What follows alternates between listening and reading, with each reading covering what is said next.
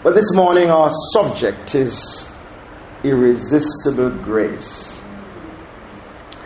Irresistible grace is the fourth point in the system of doctrines called the doctrines of grace or Calvinism. Many theologians and pastors, including myself, prefer to use the term efficacious grace or effectual call because the term irresistible grace may give the false impression that man cannot resist the gospel. Scripture clearly states that man does resist the gospel.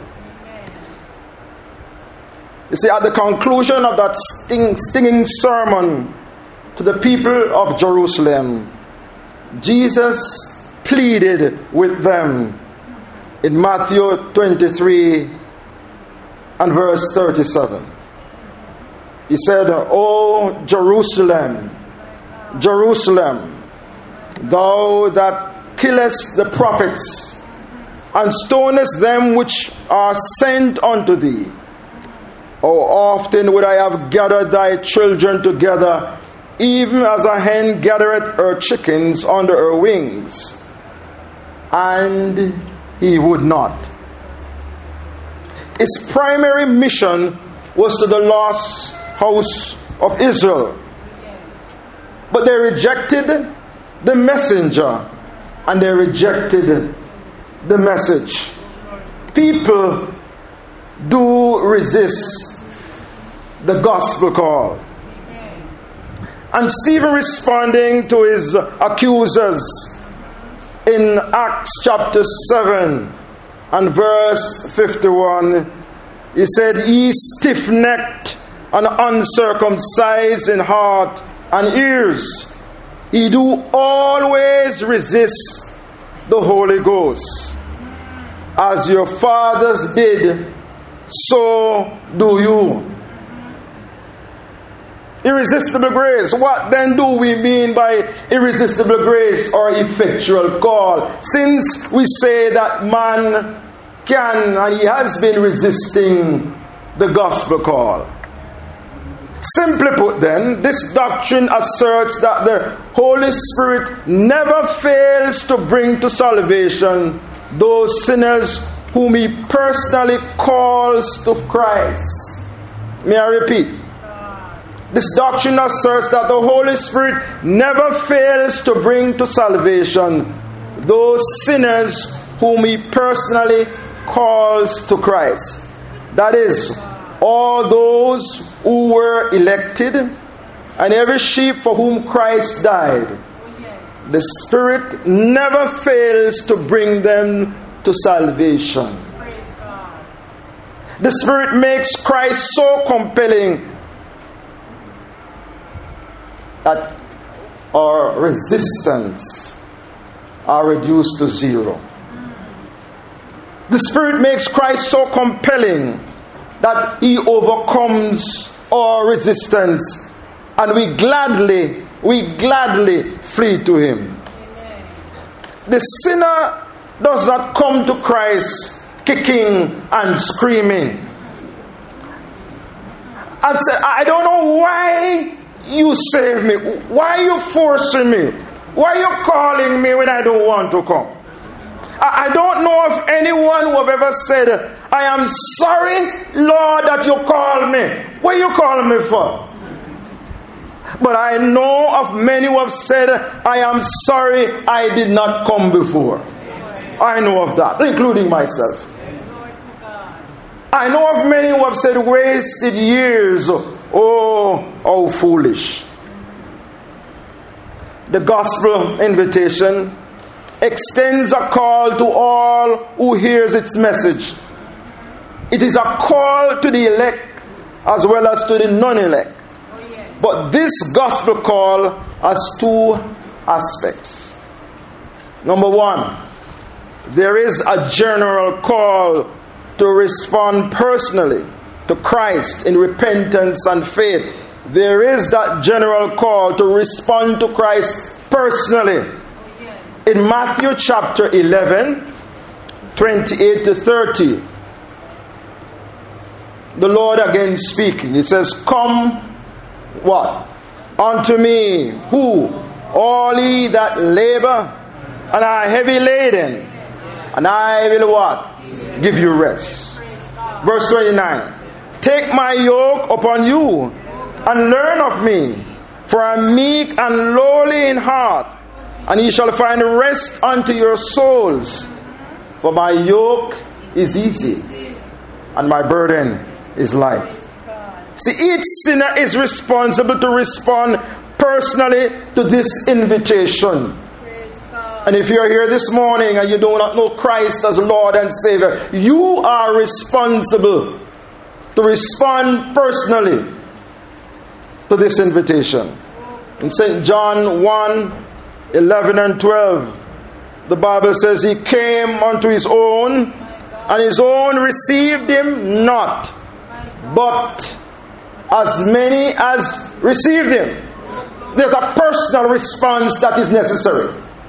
You are responsible to respond to the call of God. Amen. For you are under sin.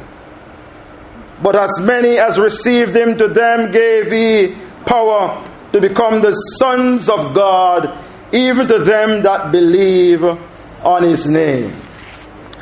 And in the book of Revelation 22, verse 17, Revelation 22, 17, and the Spirit and the bride say, Come.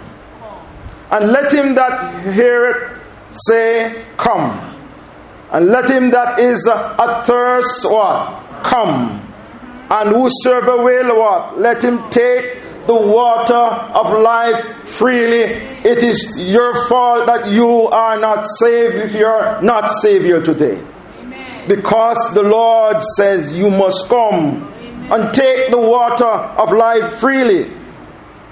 This general call or outward call will not really bring sinners to Christ.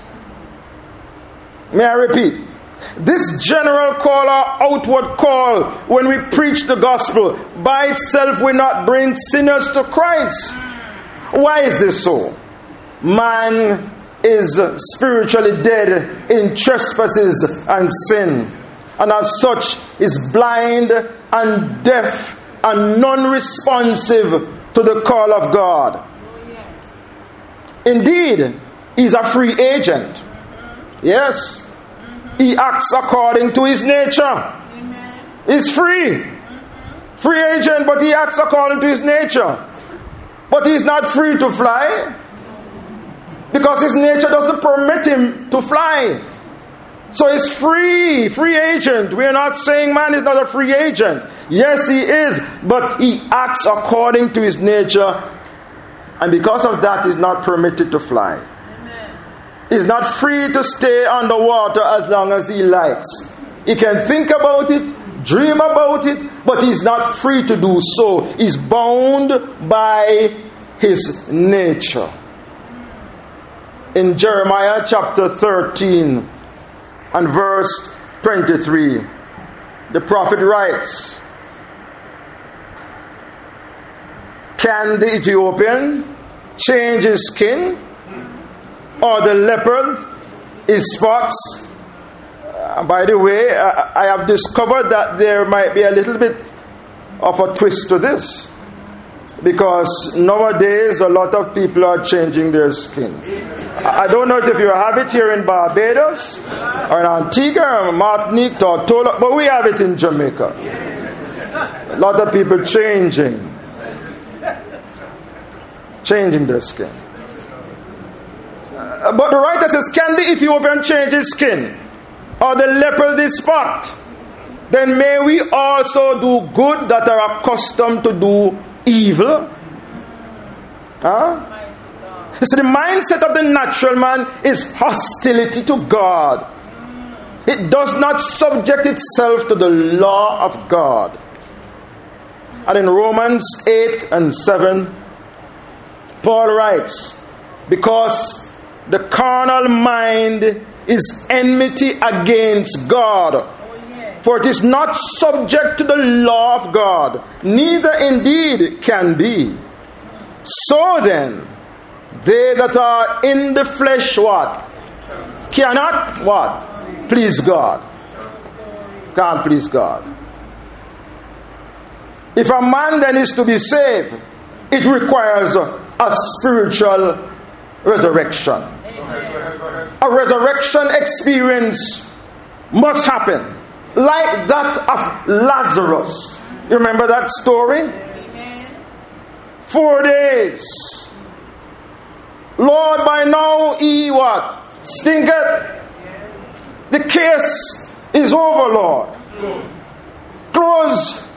Finish. Casket gone down already, Lord.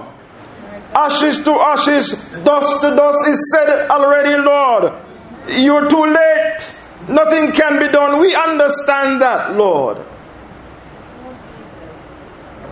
But then came that specific call as Jesus approached and he said, What? Lazarus, come forth. And one man said, It's very important uh, that Jesus said, Lazarus, come forth. Because so powerful and effective is his voice, and that if he had said, Come forth, then all the dead around would come. So he said, and I'm not talking to you over there, or you over there, but you, Lazarus, come forth. And the Bible says he came forth. That's what happened to the sinner. That effectual call comes to the dead sinner, dead as ever. Some say it, it, it, requires a major operation for man. Man needs a major operation, a major surgery. I had a major surgery. But you know, I, I was alive and I was okay. I, I, I had energy. Blood was still flowing. Some say you require a major operation, but of course, that is assuming that there's life. If there is life, the doctor will operate. But if the man is dead, no operation can help him. No surgery can help him. No surgery could have helped me if I was dead. But because I was alive, it helped me. And I'm here today by the grace of God. We are dead in trespasses and sin. And if we understand what total depravity, we'll understand then why it is necessary to have irresistible grace. If we are dead in trespasses and sin, if we are from the top of our head to the, to the, to the sole of our feet covered in sin, totally lost, all gone astray, friends, by ourselves we could not come unless something outside of ourselves pull us to the Lord Jesus Christ.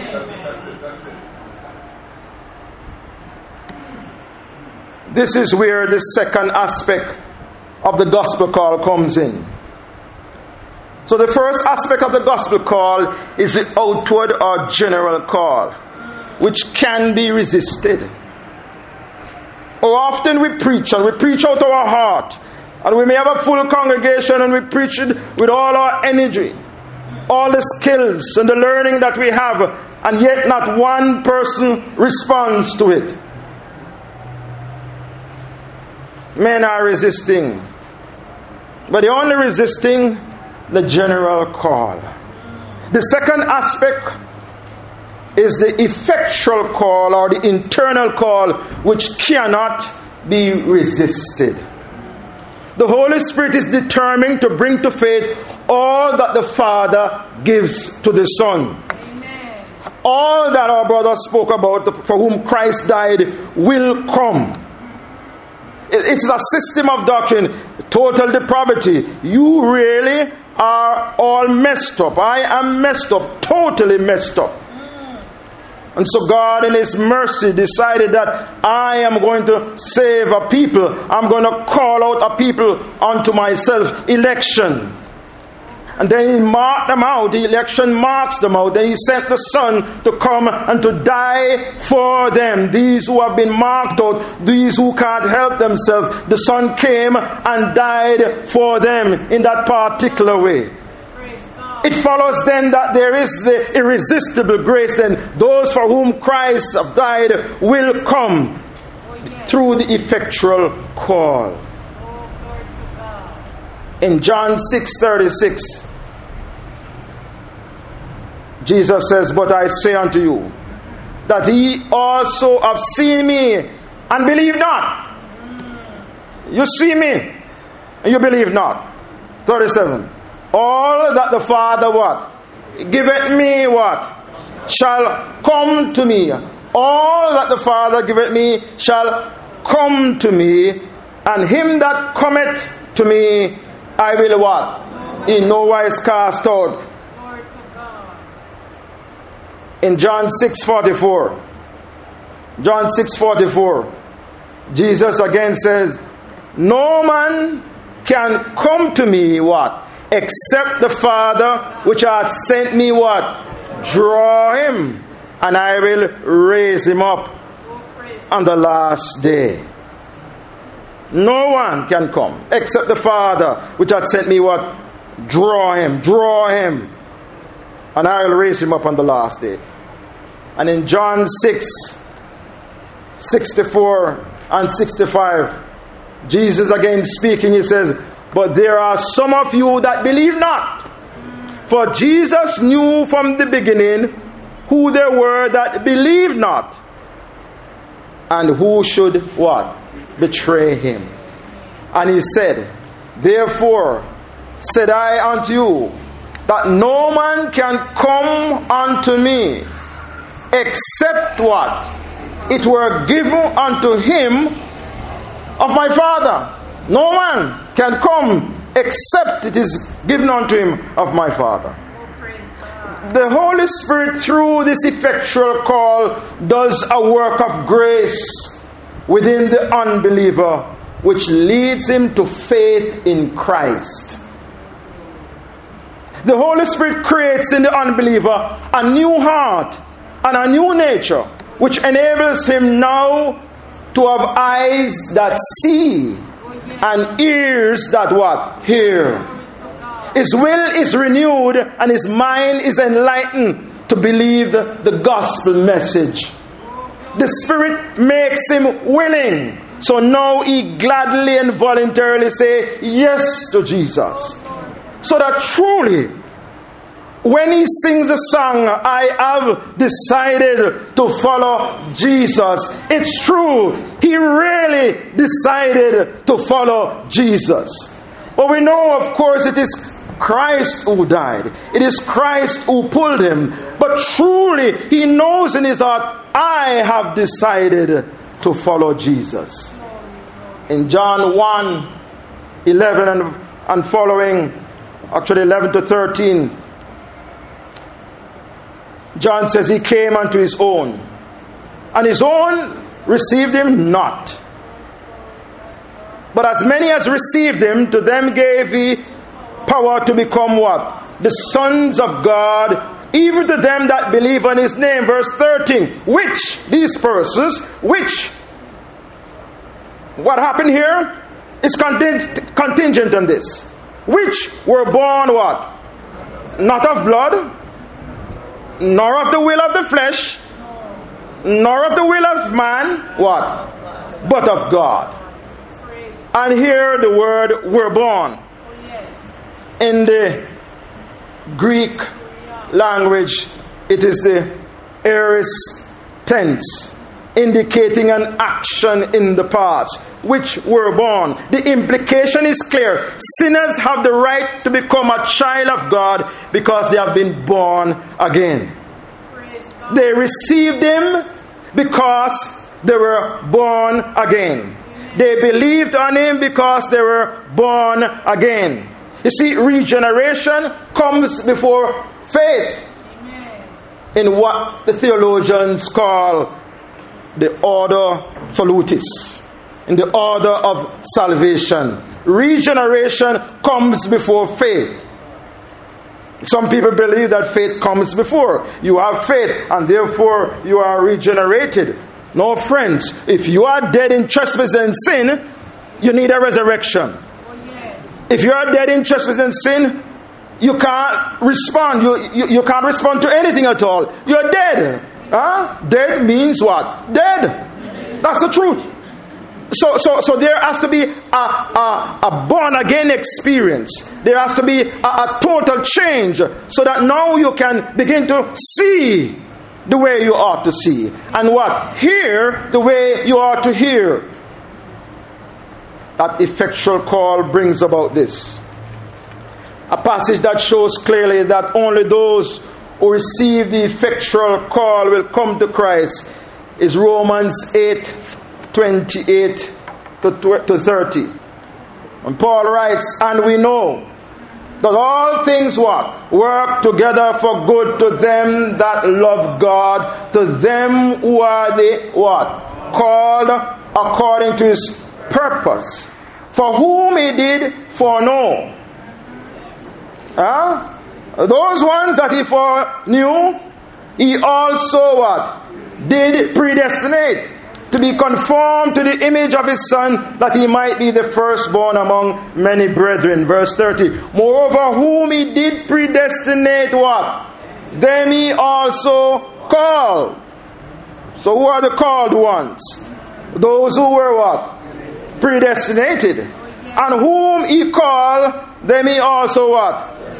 Justified. So we are predestinated, we are elected, we are called, we are justified. Now I stand before God just as if I have never sinned in his robe of righteousness. But it, doesn't stop there. On whom he justified what? Them he also called the same ones. The same ones. It's not different set of people.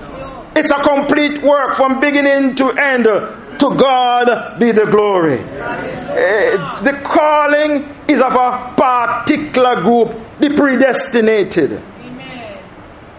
Another passage that teaches about the effect, efficacious grace is 1 Corinthians chapter 1, 22 to 24.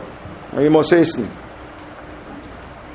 1 Corinthians 1, 22 to 24. For the Jews require a sign, and the Greeks seek after wisdom. Right? But we preach Christ crucified unto the Jews a stumbling block, and unto the Greeks foolishness. But unto them which are called, both Jews and Greeks, Christ, the power of God and the wisdom of God.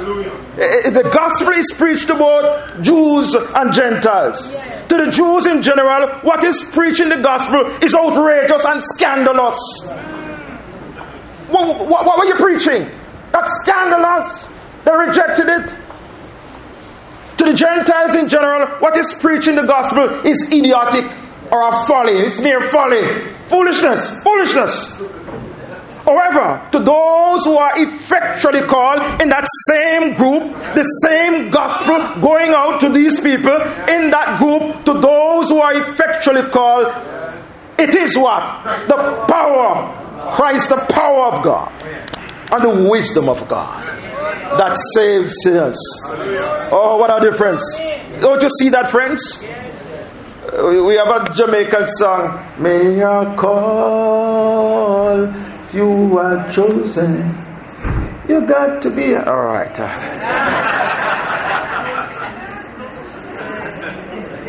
As preachers, then, we proclaim with confidence the message of this gospel. Like Paul, we are not ashamed of the gospel of Christ, for it is the power of God unto salvation. It works. So we are not ashamed. It works. That's the encouragement we have. It works when we go forth to preach. We know it's going to work because God is going to effectually call His people. He's going to reach them. And He's going to bring them unto Himself. So we go with confidence, not in our ability, but we go in, the, in confidence that God is able to do exceedingly, abundantly, above all that we are able to ask or think. We go and we preach it, and we leave the rest to God. Therefore, brothers and sisters, we must proclaim this gospel among all persons those who oppose it, those who are indifferent to it, as well as those who are sympathetic towards it. Never give up. And never give up, especially on those who seem hardened. Because when God gets ready, you got to move. Jamaican chorus, you got to move. You got to move. You got to move. You got to move. When God gets ready, you got to move. You may be black. Where's John? You may be white. You may be rich, Pastor uh, Jonas may be poor. When God gets ready, you got to move.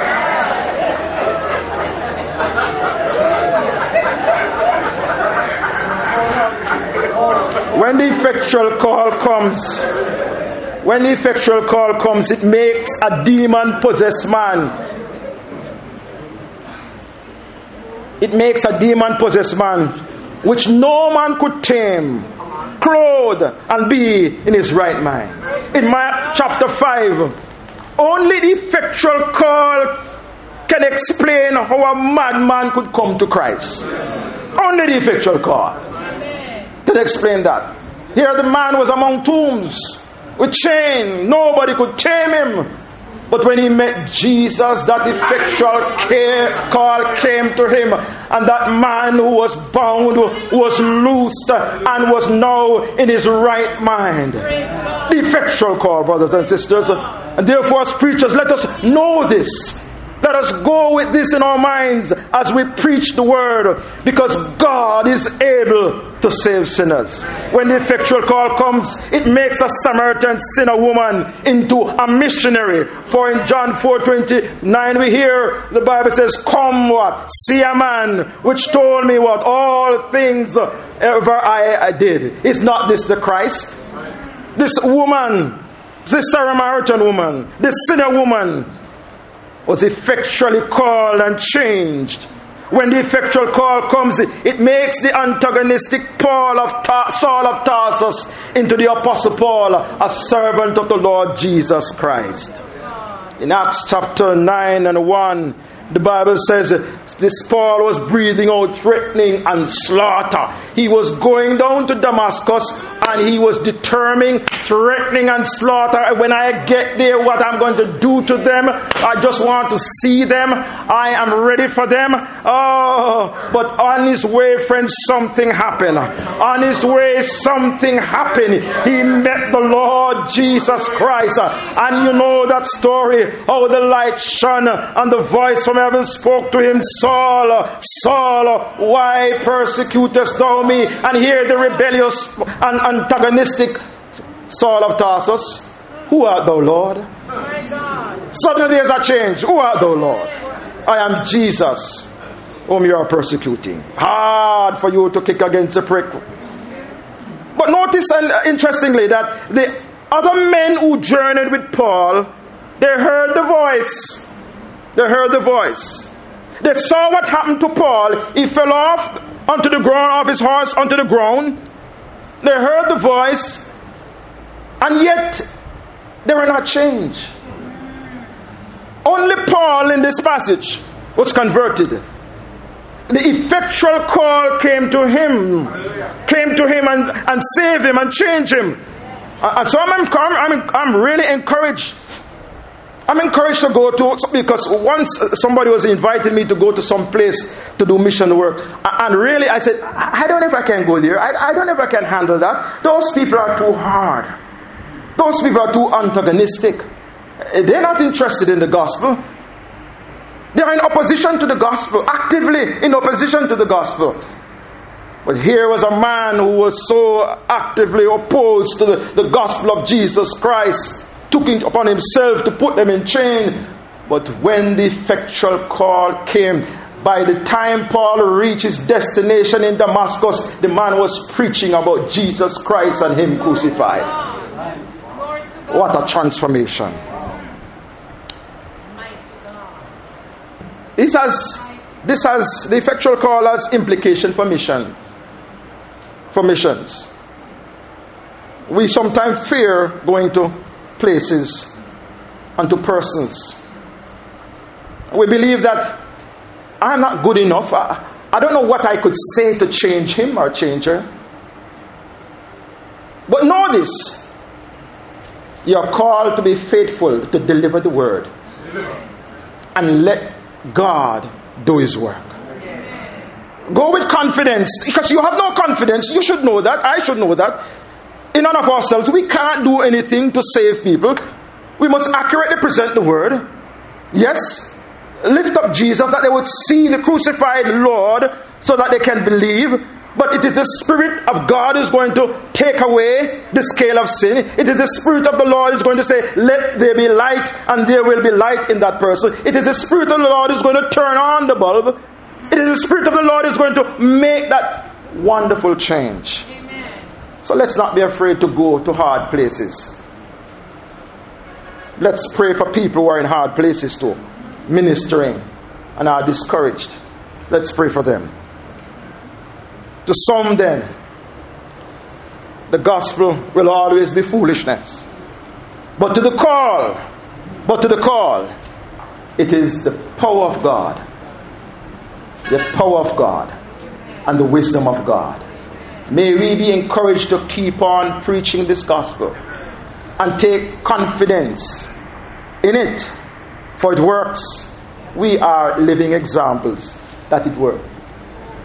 It worked in me, it worked in you, and it will work in others. And therefore, to him be the glory, both now and forever. Amen.